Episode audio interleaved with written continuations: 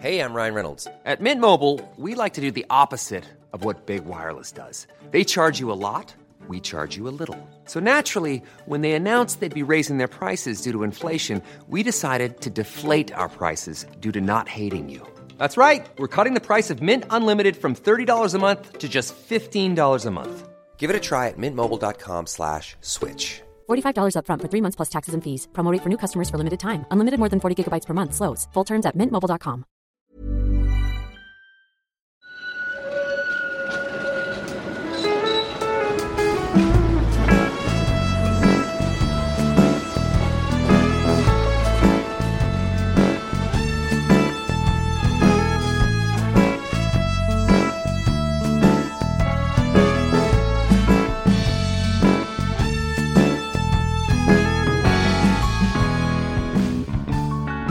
Hej och välkomna till eh, Gator och torg i Göteborg. Den här poddserien som tidningen Göteborg Direkt har. Eh, jag heter Kai Martin, jag är nöjesreporter på tidningen. Och bredvid mig eh, som allstädes närvarande har vi Mattias Axelsson som är tidningens historieexpert och som kan det mesta om det mesta. Framförallt om Göteborg. Idag så är vi i Skandinavium och anledningen är ju att det i veckan Eh, är 50 år sedan som arenan invigdes. Men planen var ju egentligen att arenan skulle byggas väldigt mycket tidigare. Ja, Skandinavium är ju invigt som du säger 1971 den 18 maj och så har man invigning i dagarna tre. Men redan på 1940-talet så kom ju de första planerna här i Göteborg på att man skulle bygga en lite modernare inomhusarena. Och tanken från början det var ju framförallt att det var ishockeyn som behövde en inomhusarena. För ishockeyn har ju kommit till Sverige på 1920-talet och etablerade sig i Göteborg någonstans på, säg 1930-talet. Men i och med att man då spelade utomhus så är man ju ganska beroende av väder och vind för att kunna spela ishockey. Både vänskapsmatcher och även seriematcher. Och är det milda vintrar som det var i under stora delar av 30-talet så kunde det bli så att man helt enkelt ställde in seriespelet för det fanns inga isar att spela på. Men under de kalla krigsvintrarna 39-40 och 40-41, då får man igång lite ordentligt seriespel här i Göteborg, för då går det att ha ordentliga isar. Men någonstans måste man hitta en lösning på det här. Så på 1940-talet så kommer de första planerna på att man ska bygga en inomhusarena och då är det Vallhalla inomhusarena som man tänker sig att den ska heta. Och då ska den ligga här i mellan Svenska Mässan på ena sidan och skolan som numera heter Burgården, den hette någonting annat i mitten på 1900-talet. Här ska man då bygga en inomhusarena. Och tanken är att det här ska liksom vara Nordens modernaste och häftigaste inomhusarena. Och det, och det måste ju varit i samband då med Vallalabadet, tänker jag. Ja, alltså det fanns ju för, med... För Vallalabadet invigdes väl 56 någonting, va? Var det inte så? Ja.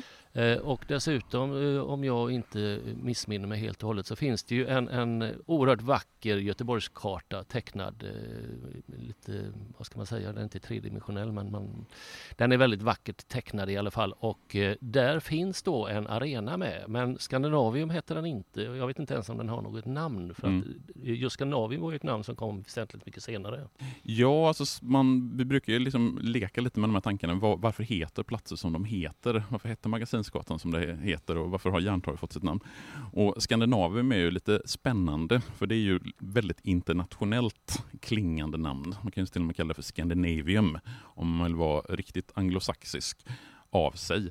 Och precis som du säger så är ju det ett namn som kommer betydligt mycket senare. När jag slog i tidningsarkiven i anslutning till det här avsnittet så första gången som namnet Skandinavium nämns så är det i slutet på 1960-talet. Alltså när man gör för andra gången, skulle man väl säga, planer för att bygga den här arenan. För de här första planerna på Vallala inomhusarena, de lägger man ju lite grann i malpåse under 1950-talet. För ekonomin i Göteborgs kommun är inte på ett sådant sätt att man kan bygga en arena, utan man bygger, det man bygger det är ju då Vallalabadet eh, i mitten på 1950-talet. Men när vi då närmar oss Göteborgs kommuns eller Göteborgs stads 350-årsjubileum 1971 då är ju det ganska storslagna planer på när man, att man ska liksom fira det här 350-årsjubileet. Vi har ju ett att 50, eh, 48 år tidigare så firade vi det stora 300-årsjubileumet 1923 och då har vi ju en mängd byggnader som byggs i anslutning, eller platser här i Göteborg som byggs i anslutning. Vi har Liseberg, vi har Svenska Mässan, jag tror att Götaplatsen. Götaplatsen inte minst. Eh, så, så, vi har ju mycket som händer i Göteborg i samband med 300-årsjubileet. Och 350-årsjubileet blev kanske inte riktigt lika storslaget, men man har ändå ganska mycket planer och det händer ganska mycket under under 1971 som då är 350-årsjubileumsåret. Bland annat så börjar man redan på nyårsnatten i kanal 1s nyårssändning till skillnad från vad det brukar vara, det brukar ju vara från Skansen och eh, ringningar från Skansen och läsandet av nyårsklockorna, så har man faktiskt, eh, faktiskt fyrverkeri och en eh, stor nyårskavalkad ifrån Göteborg på nyårsnatten 1971 och det blir som en inledning av det här stora 350-årsfirandet. Och en av höjdpunkterna det är ju att man ska bygga den här stora Nordens modernaste och häftigaste inomhusarena. Den ska ju då, eh, tanken är att den ska ha sin invigning i maj 1971. Ja, det klarade de ju och den började byggas 1969. Ja, så att de höll ju byggplanen men eh, Man höll inte budget. Man höll inte budget och sen så höll man väl inte kvaliteten heller de här invigningsdagarna som var tre va? Ja det var den 18, 19 och den 20 maj 1971 så har man invigning. Och då tänker man ju sig att det här ska vara en storslagen invigning och man hade ju stora planer. För det första så hade ju man hade ju hållit tidsplanen, man hade inte hållit budget. Det hade varit en del strul med själva byggandet, för när man skulle dra igång byggandet, eh, vad sa vi, 1969, så blev man ju försenad för att man hade faktiskt glömt att söka bygglov för att bygga Den detaljen. Den lilla, lilla, lilla detaljen. Eh, och sen så har man problem också när man ska, när man ska lägga eh, mattorna eh, som ska vara till löparbanorna, för det ska ju finnas löparbanor här inne som man ska kunna springa på i samband med invigningen det limmet som man lägger under löparbanorna. Det är, jag pratade med mina golvläggarkollegor på det gymnasium jag jobbar på. Det är sånt som man inte använder längre, utan det är oerhört brandfarligt. Så det står i artiklar i tidningar från från eh, våren 1971, bara några veckor innan invigningen, att hade man liksom tänt en cigarett här inne så hade hela bygget kunnat explodera och brinna upp. Men det slapp vi undan. Detta var innan Kiss alltså? ja, men det som då är själva invigningen de här dagarna. Man har ju slagit på ganska stort med att eh, Lars-Gunnar Björklund och Pekka Langer håller i själva invigningen. Sen har vi ganska mycket artister. Vi har, eh, vad heter hon, Josefin Baker, heter hon så? Den, eh, Stämmer. Och sen har vi Lasse Dahlqvist, Egon Scherman är här. Och man givetvis. får inte glömma bort då Lasse Dahlqvist skrev ju signaturmelodin det här året. Du är välkommen mm, till Göteborg, till ett glittrande glatt Göteborg ja, och så vidare. Att vi har en sångare med så vi slipper ja. lägga in eh, ljudbilder där. Skrev han den 1971? Den alltså skrev, till... det, det, är alltså 350-årsjubileumssången. Ah. ah, spännande. Och den lever ju kvar. Det mm. tycker jag är så vackert. Mm. Det är ju en klassisk Lasse Dahlqvist-låt. Men, men, eh, men trots att Lasse Dahlqvist och att vi hade Stellan Bengtsson som skulle spela pingis så att vi hade Lars-Gunnar Björklund och Pekka Langer och vi hade landshövdingen som skulle här och invigningstala. Så dels så är det strul med ljudet och det är strul med ljuset och det är eh, kallt och blåsigt här, här inne beskrivs det av de besökare. Så många av besökarna har redan gått när man ska ha liksom den stora avslutningen och invigningstalet och fyrverkerierna. Så och beskrivningen i pressen i samband med invigningsdagarna, den är ganska nedslående. Det är ganska hårda sågningar i GT och GP till exempel utif- alltså från de här invigningsdagarna. Så under de första veckorna efter att Skandinavium har invigts så är det ju i mollstämning som man, man ser på det hela. Men sen så ska ju allt vända under hösten 1971 mm. för då kommer ju slag i slag en hel del evenemang som vänder på allting. Dels så har vi den stora operan eh, Aida Verdis. Med Birgit Nilsson i huvudrollen. Ja, och det blir ju en jättesuccé här. Jag tror att man spelar fyra föreställningar i om det är september 1971 och det får liksom fantastiska recensioner och man anser kritikerna anser att man använder Skandinaviums någonstans möjligheter och liksom använder dem fullt ut i hur man använder med ljudet och ljuset. Och, så det blir en jättesuccé. Och det som är intressant är ju också att man väljer att, att, att göra ett sånt här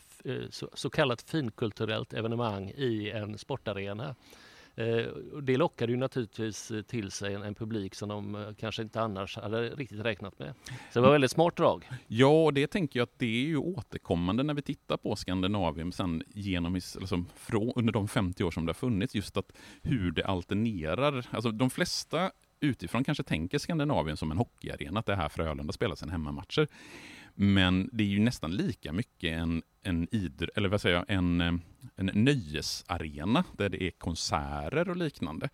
För bara några veckor efter succén med Aida så är Johnny Cash här och spelar, jag tror att det är den 11 september 1971. Och i tidningarna dagen efter så står det att det är drygt 14 000 besökare. Sen har man skrivit ner de siffrorna lite eh, i den officiella statistiken. Eh, och det är lite spännande då du säger att, att eh, det skulle vara då den 11 september som Johnny Cash var. För att enligt mina anteckningar så var då eh, publikrekordet eh, satt då 12 ja. i september. Dagen efter. Dagen efter. Eh, och då var det en match mellan eh, Tre Kronor och Tjeckoslovakien. Och där var jag.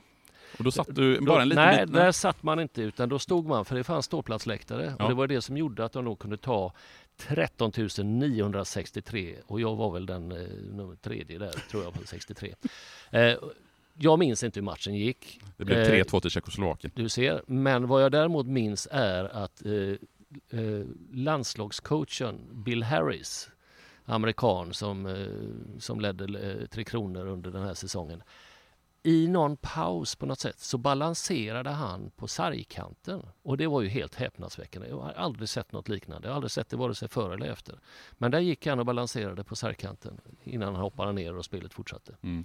Det är mitt starkaste minne av den matchen. Och då var du alltså här när publikrekordet för ett idrottsevenemang i Skandinavien. För sen har det ju varit konserter som har varit fler besökare. Precis, och ju... Whitney Houston har ju, har ju det stora publikrekordet, 14 606. Helt galet.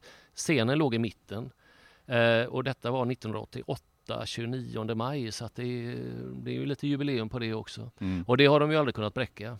Nej. Och det är ju den här matchen mot Tjeckoslovakien och det var en del av ett dubbelmöte man hade spelat i Stockholm den 11 september. Men det är precis som du säger, det är väldigt intressant här att man ena dagen, den 11 september, så har man en jättekonsert med Johnny Cash med 14 000, eller strax därunder, besökare. Sen liksom lyckas man bygga om hela arenan till att dagen efter ha en hockeymatch som tar in alltså närmare 14, alltså 13 900 någonting. Och det visar lite grann på hur Skandinavien har kommit att användas genom åren. Just det att det växlar mellan olika typer av idrottsevenemang, olika typer av konserter, men också andra typer av politiska möten och liknande har ju också varit här i och Skandinavien. Och frälsningsmöte. Jag mm. var på eh, Billy Graham, jag tror det var 76, var jag och hörde honom hålla en, en, en predikan för ett utsålt Skandinavium. Eh, fantastiskt märkligt eh, mm. att, att, vara där. Och jag har sett Olof Palme och Torbjörn Fälldin. Jag undrar om inte det var samma år också? Det är 1976 där. valrörelsen på hösten. Ja, precis. Där, som... Så då var jag där och lyssnade mm. på de här två politikerna som mm. skulle försöka bräcka varandra i förträffligheter. Nej men så Skandinavium har ju verkligen genom år, från det att det invigs då 1971. Sen är det ju under sommaren 1970, det glömde jag nämna, men jag kommer att tänka på det nu när du sa det här med väckelsemöte och Billy Graham. Det är ju någon annan sån religiös, eh, något stort religiöst möte under sommaren 1971 i Skandinavien som också drar väldigt mycket publik, som liksom blir den första stora grejen i Skandinavien där det faktiskt är ganska mycket publik. Men jag funderar lite på det. Jag tänkte, hur ska vi ta oss an det här ämnet? Och du har ju betydligt fler minnen personligen tror jag från Skandinavien. Jag flyttade till Göteborg i slutet på 90-talet och har ärligt talat inte varit jättemycket i Skandinavien. Jag har varit och sett några hockeymatcher, varit på lite konserter och så vidare. Men jag tänker att vi ska ta och lista de bästa minnena eh, utifrån vad vi kommer ihåg och saker som har hänt här i Skandinavien. Jag vet att eh, du hade svårt att få ihop fem, eller inte inte svårt att få ihop, du hade svårt, svårt att begränsa dig. Nej, jag har svårt att begränsa mig. Alltså mina minnen är ju, är ju väldigt starka. Eh, vi var ju inne på hockeyn innan här och jag har ju sett otroligt mycket hockey. Eh, där är det ju väldigt svårt att välja någonting. Jag, jag jobbar ju som sportreporter på GT ett tag. Eh, så jag satt högst upp och fick springa längst ner för att göra intervjuer. Eh, oerhört ansträngande, eh, kämpigt men samtidigt är det också väldigt kul att se de här matcherna.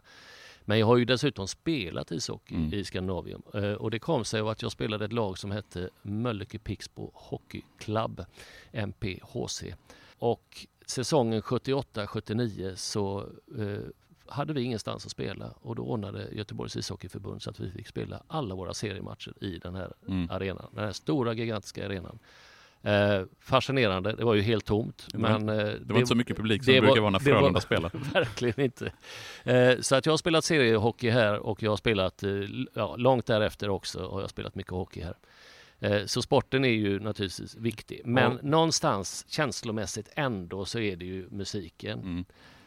Eh, jag var väl inte riktigt på tårna då, då de här konsertarrangemangen drog igång. Vi hade ju Aida var jag definitivt inte på. Jag borde ha varit på, på Hair till exempel som, eh, som var väl den första musikalen Mm. i, i 72.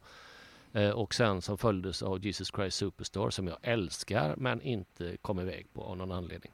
Det dröjde faktiskt eh, till eh, Deep Purple 83, 11 december. Men då hade Ian Gillan hoppat av Mm. som jag tyckte så hemskt mycket om. Sen följde det på med en räcka av konserter. Jag har sett Lou Reed eh, maj eh, 74. Otroligt bra konserter. Det var den här Rock'n'Roll Animal-turnén. David Bowie eh, 76 eh, och han var ju här 78 också om jag inte minns fel. Eh, Tänk bara att, att, att gå och titta på Frank Zappa 21 januari 77 för att några dagar senare titta på ABBA. Mm. Alltså vilka möjligheter, Mm. vilken, vilken, vilket liksom utbud som det har varit. Alltså, så att det, det alltså begränsa sig till fem, det känns så Du kan, snuttigt. du kan inte göra det Nej, det riktigt. går inte. Och jag har sett Queen här 77 eh, då de liksom var precis i, i blomningen av sin karriär. Men det som jag ändå tycker eh, som kanske är mest fascinerande i hela den här minnesbanken det är ju de här Göteborgsartisterna som har kommit hit som, som tallar och sett eh, vad det nu är Kiss och Iron Maiden för att sen själva stå på scen här. Du har In Flames som liksom har ju gått från spelningar på valvet till, till eh, kåren för att sen stå här. Alltså, eh, jag tror, jag är inte riktigt hundra, men jag tror att deras första konsert eh, som, som eh, huvudakt var 13 december 2009. Jätte, alltså smockat med folk Mm. hur fräckt som helst. Alltså en Göteborgsakt. Men det går ju inte då att undvika Håkan. Hellström eh, som liksom började på Jazzhuset och sen gjorde en vinglig konsert på, på, i Bragebacken i, i slutet på juni 2000 jämt. Som liksom 12 april då 2008 var det så står han för första gången eh, på, på Scandinavium scen och det är ju smockat. Mm. Det är hur mycket folk som helst. Och om jag kommer ihåg det rätt så, så skulle han egentligen ha spelat i Lisebergshallen. Mm. Men det var bokat av, eh, om det var något... Eh, Det var någon handbollsmatch. någon handbollsmatch eller något sånt där. Så liksom, ja, men vi, vi chansar Ja. där. Och han trodde ju inte på det själv. Nej. Men han är ju inte dummare än att han tar chansen. Ja. Och han är ju förträfflig med att möta en stor publik. Ja. Det, Ja, är det, helt, det, det, är helt lite som, det är lite som när han eh, skulle spela på Slottsskogsvallen egentligen och så får man flytta det till eh, Ullevi istället men- så blir det ja, publikrekord där Ja, men istället. precis. Men man ska ju heller inte glömma av eh, Mia Skäringer. Ja, hon är väl den som har rekord Hon- i hon flest har ju- utsålda Ja, alltså föreställningar. det är ju helt otroligt. 2019 då, eh, så, så hennes föreställning eh, drar alltså totalt 55 000. Mm. Det är ju helt häpnadsväckande. Nej, det är inte häpnadsväckande, det är fel ord. För det var en jättebra föreställning. Även om jag som, jag som man satt och hukade mig för, liksom, för de här verbala slagen för att vi eh, uppträdde så risigt mot kvinnor. Men det var en otroligt stark föreställning var det. Men du har inte nämnt några sportevenemang mer än lite hockey där. För jag, Nej. skulle, jag skulle vilja lyfta några sportgrejer. Förutom om jag skulle liksom lyfta ut grejer, nu är ju det här egentligen före min tid, utan saker som jag på något sätt har en relation till ändå, för jag tycker att det verkar vara häftiga saker, så skulle jag vilja nämna ANC-galan 1985, Den som är väldigt stor. Eh, och det är ju spännande på det sättet att ja, men 1985, det är väl på hösten, kan det vara i oktober, november, någonstans där, jag kommer inte exakt ihåg. Jag vet att man spelade den på tv sen, Lucia-natten Det, 1985. det var två kvällar, så Mm. 30 november var jag Ja. eh, på, på den andra. För det som är spännande där, det är ju just att man lyckas göra den här bryggan mellan någonstans den progressiva musikrörelsen och den kommersiella i att de som dr- drar i det, det är Mikael Wiehe och Thomas Ledin. Helt Alltså, motsatt. Ja, som någonstans, ja, men du har Ola, Ola poler. Bandula, Ja. Malmö, du har Thomas Ja. Ledin som är, han är väl svärson till Stickan Andersson, som är den eh, liksom, någonstans symbolen för den kommersiella. Och sen har du också. Tommy Rander som drivande här, som någonstans Göteborgsproggens s- nestor i det hela. Och Olof Palme är, är här och talar och det liksom berget till för att flyttas. Eh, och det jag, nu var, jag var ju sju år gammal så jag såg inte den här, men jag har sett den i efterhand mitt starkaste minne från den kvällen, eller de kvällarna, det som sen har visats på tv, det är ju när Mikael Wiehe och Björn Afzelius står med varsin gitarr på varsin sida om Joakim Tåström som liksom slingrar sig på sitt karaktäristiska sätt runt mikrofonen. De gör en fantastisk version av Hoola Bandoolas Fred, mm. som ju sen Imperiet gjorde en cover på, eh, på den skivan som jag, är det Blå himmel blues som kommer 1985 fantastisk version. Vi har de här två gamla eh, proggfarbröderna som står stilla med sina gitarrer och så har du Punkt Tåström som slingrar sig. Det är fantastiskt. Ja, nej, men det, och det är ju det, alltså Skandinavium är ju öppet för så mycket. Jag har ju sett både handboll och eh, innebandy här. Sävehof eh, var ju riktigt vassa ett tag, så de spelade ju Champions League, så jag har sett eh, rejält tuffa matcher här. Eh, på, ja, när kan det vara? 2012, 2013 någonting. Eh, så att arenan är, är ju möjligheternas mm. arena. Eh, ja, och där ska man ju flika in för att jag har ytterligare två sportevenemang som jag skulle vilja liksom lyfta och få se om du har någon relation till det. Davis Cup-finalen 1984, Sverige-USA. Då satt jag och tittade på den på TV. Ja, för, för det, det man gör då, för då bygger man ju om Skandinavien till en tennisarena istället. Och då ska man komma ihåg att Davis Cup, det är ju någonstans, vad kan man säga, lag-VM i tennis. Det är, Sverige har kommit till finalen. Och före 1984 så har Sverige vunnit Davis Cup en gång på 70-talet när Björn Borg spelar. Men nu har vi ju någonting på gång. Mats Wilander har vunnit Franska öppna 82, han har vunnit Australian Open eh, i början på 80-talet.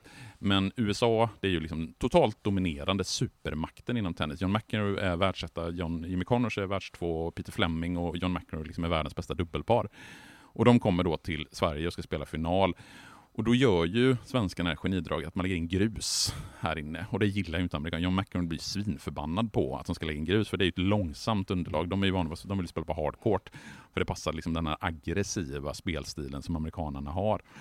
Och 1984 så spelar man då finalen. Första matchen går mellan Henrik Sundström och John McEnroe. Henrik Sundström vinner med 3-0 i set. Eh, även om första setet går till 13-11, ganska långdraget, så blir de andra två seten en ganska enkel match för Henrik Sundström. Och sen är det Jimmy Connors mot den svenska stjärnan då Mats Wilander. Och Mats Wilander gör ju processen kort med Jimmy Connors. Han vinner i tre raka set och Jimmy Connors är ju svinförbannad. Han skäller på domaren. Jag ska inte säga vad det var han sa, för han säger riktigt fula ord till domaren. Han skäller ut sin förbundskapten Arthur Ashe så efter första dagen då så leder ju Sverige med 2-0 och sen är det dubbel. Då spelar Stefan Edberg och Anders Järryd mot Peter Fleming och John McEnroe. Och där vinner ju också svenskarna. Jag tror att Peter Fleming gör ett dubbelfel i egen serv när svenskarna har matchboll. Och då har ju Sverige tagit, gjort en tre, eller som ointaglig 3-0-ledning, vinner sen totalt med 4-1. Och man har liksom förnedrat supermakten USA och då gör man det här i Skandinavien. Man lyckas bygga om den här arenan, lägga grus på tennis, som en tennisplan här inne. Och det fina är ju att Sverige eh premierar ju sig med en god eh, laganda. Mm. De var ju väldigt överens, eh, visste att de tillsammans var till, starka. Väldigt till skillnad från Till skillnad mot Connors och McEnroe som hatade varandra och inte kunde prata med varandra. Nej. Så att det är klart att det, det, ja, det var otroligt häftigt. Jag mm. såg ju detta på tv då. Sen, och sen, sen har vi ju kortbane-VM 97 när man lägger in eh, bassäng. bassäng här, alltså Helt, 25, ja, meter, ja. 25 meters bassäng. Ja.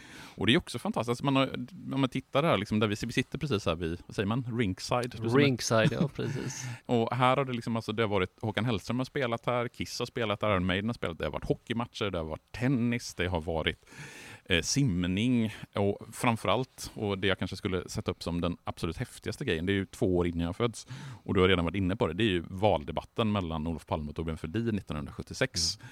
För det kommer ju liksom i ett läge, Socialdemokraterna har styrt Sverige i 40 år, de har liksom haft regeringsmakten sedan 36. Och det är ju någonstans oöverträffat i en demokratisk stat att ett, land, ett, en, eh, ett parti har styrt ett land så länge. Men här på 70-talet, det händer ju grejer i Sverige. Ingmar Bergman blir skatteflykting, Astrid Lindgren skriver sin Pomperipossa-insändare om 102% marginalskatt. Eh, han, transportbasen Hoffa fastnar på ett foto nere från eh, Arbetsgivarföreningens eh, semesteranläggning fascist-Francos Spanien. Så det är, liksom, det är mycket som talar emot Socialdemokraterna. Men då kommer ju Olof Palme, eh, statsminister för Socialdemokraterna, hit och Torbjörn Fälldin som är liksom den tydligaste utmanaren från den borgerliga sidan. Han är Centerpartiets partiledare. Och en väldigt sävlig person till skillnad mot Olof Palmes mer hetsiga retorik. Och tittar man, jag har ju sett den här debatten i efterhand. Den finns, jag vet inte om den finns på öppet arkiv eller om, den, om det är på Youtube. Den ligger, så man kan ju titta på hela den här debatten. Och man ser, det är ju he två helt olika personligheter mm. på någonstans. Precis som du säger där, det är den rappe Olof Palme, han är retoriskt oerhört skolad. Han vet precis vad han ska säga. Han förnedrar ju Torbjörn Fälldin i debatten. Och Eh, Olof Palme hade ju med sig en hel stab av medarbetare som hjälpte honom under debatten och som skickade lappar och gav honom goda råd och argument. Torbjörn Fälldin hade en person med sig som skulle hjälpa honom. Och sin pipa. Ja, och sin pipa. Eh, och Torbjörn Fälldin ger ju ett väldigt, han ger ju nästan ett bortkommet intryck i den här debatten när de är här i Skandinavien. Och i efterhand har det berättats, att de som var på plats här i Skandinavien, för dem var det självklart att Olof Palme, han hade vunnit den här debatten på knockout. Han hade liksom varit överlägsen. Det var liksom både så sossar och centerpartister överens om som var på plats. Problemet var ju att den här debatten tv-sändes och de allra flesta svenskar såg ju den här på tv. Och där föll sympatierna snarare på Torbjörn Fälldin. För att Torbjörn Fälldin, för att de tyckte att Olof Palme gick på alldeles för hårt. Eh, just det här att han nästan förnedrade Torbjörn Fälldin. Och sen vet jag inte om det är den här debatten i Skandinavium 1976 som gör att Socialdemokraterna förlorar makten eh, i valet 76. Men det är väl kanske inte omöjligt att det är en bidragande orsak och då var debatten just här i Skandinavien för tusentals hängivna lyssnare. Och de som inte var här var ju framför tv-apparaten för det var ju så på den tiden. Det var två kanaler och man eh, var rätt duktig på att titta på tv. Mm. Och, och det, jag tror att det är liksom egentligen det enda tillfället vi har haft då, har kommit nära någon form av amerikansk presidentvalsdebatt. Vi har haft liksom två tydliga statsministerkandidater. Och sen en annan politisk grej som jag bara måste nämna som jag inte kände till. Jag brukar alltid lägga upp på Facebook så här, innan ett sånt här program och se om jag får lite tips och idéer. Och då eh, var det en Facebook-kompis som skrev, beskrev om den här rörelsen Stoppa Operan. Jag vet inte om du har, hur bekant du är med... Jo, men det var ju varit rätt populär. Ja, det, det, det, är slutet på 70, ja, det är slutet på 70-talet, typ 77 någonstans. Och det är framförallt då rörelsen kring KPMLR och Proletärens FF.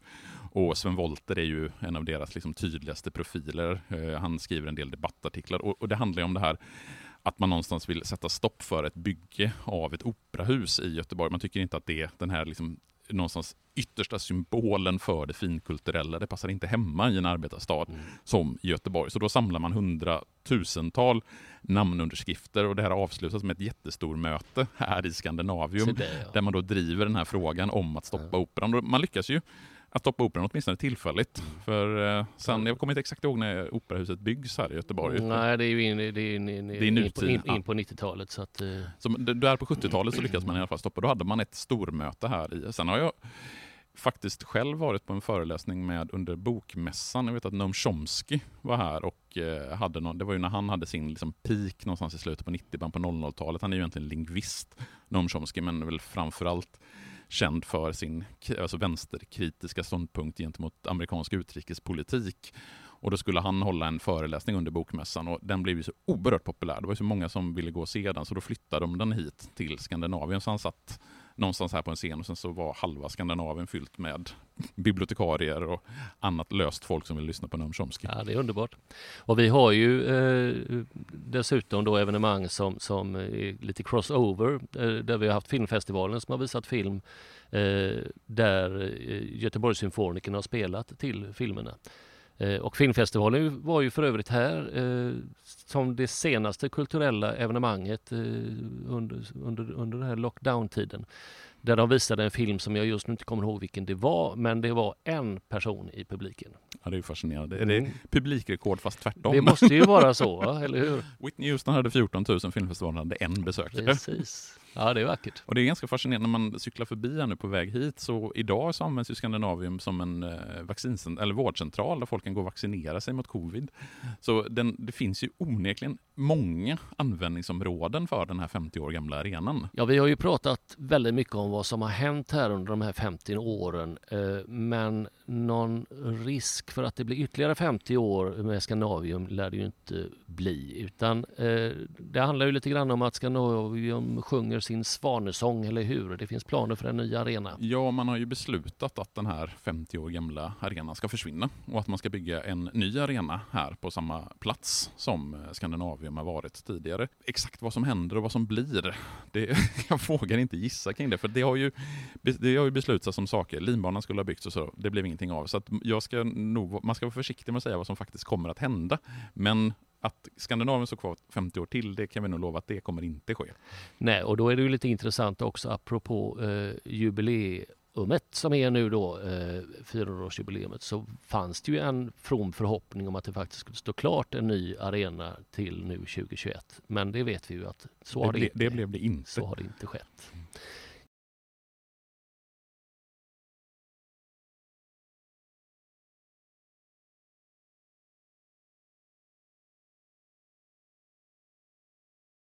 Innan vi ska avsluta detta så måste vi ju nämna något som faktiskt var ju och blev en signatur och det är ju förutom utseendet så var det ju färgen, den ja. orangea färgen som nu är, är, målad grå för att de ska kunna leka lite mer med belysningar. Det kunde de inte göra med den orangea färgen. Men varför den orangea färgen? Ja, alltså den orangea färgen är ju lurig för den tycker man ju, eller tyckte man ju var, och den fick ju mycket kritik när Skandinavium invigdes 1971. Dels var det namnet man kritiserade. Man tyckte det var töntigt att ha ett sånt här någonstans internationellt namn. Men man tyckte också att färgen var lite fånig. Och det är arkitektkontoret som ritar Skandinavium. Så när man ska bestämma, för från början så ville han, den danska arkitekten som ritar Skandinavium, eh, han ville helst att den skulle byggas liksom i glas och väldigt liksom avskal, han var funktionalist. Men istället så blir den här, vad heter det, korrigerad plåt eh, istället. Och då hade man fem olika alternativ för vilken färg det var som man skulle ha. Och en av arkitekterna på arkitektkontoret hade precis målat om sitt vardagsrum hemma i en orange nyans. Och den la han fram som ett förslag. Och då var det så att de arkitekterna på arkitektkontoret tyckte att den färgen var, ja, men det var den snyggaste. För här i början på slutet på 60 början på 70-talet så är ju orange en ganska populär färg. Den har väl inte riktigt överlevt tidens tand, men här 1900, slutet på 60 början på 70-talet så var det den färgen som de på arkitektkontoret tyckte var den snyggaste. Så av den enkla anledningen så blev det orange fram till, vad är det, 2006 som man målar om den i den här silverfärgade istället. Det kunde varit värre, det kunde blivit brunt. Det var också en väldigt populär färg på den tiden. Eh, Mattias Axelsson och jag, Kaj Martin, eh, tackar så hemskt mycket för lyssnandet. Eh, det går att läsa en artikel om Skandinavium i Göteborg direkt, så håll utkik för, för den efter den. Eh, och vi återkommer med nya spännande platser i vår poddserie. Tack och hej! Tack så mycket!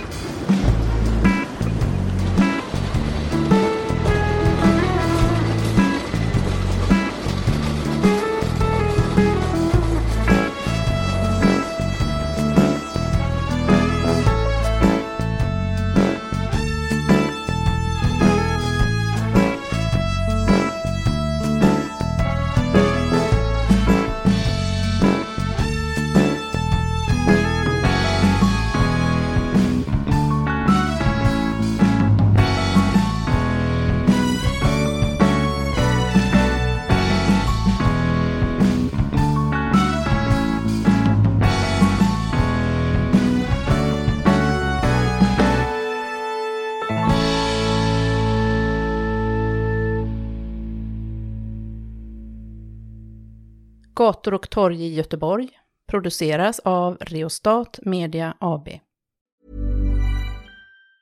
Planning for your next trip? Elevate your travel style with Quince. Quince has all the jet-setting essentials you'll want for your next getaway, like European linen, premium luggage options, buttery soft Italian leather bags, and so much more. And it's all priced at 50 to 80% less than similar brands. Plus, Quince only works with factories that use safe and ethical manufacturing practices. Pack your bags with high-quality essentials you'll be wearing for vacations to come with Quince. Go to quince.com slash trip for free shipping and 365-day returns.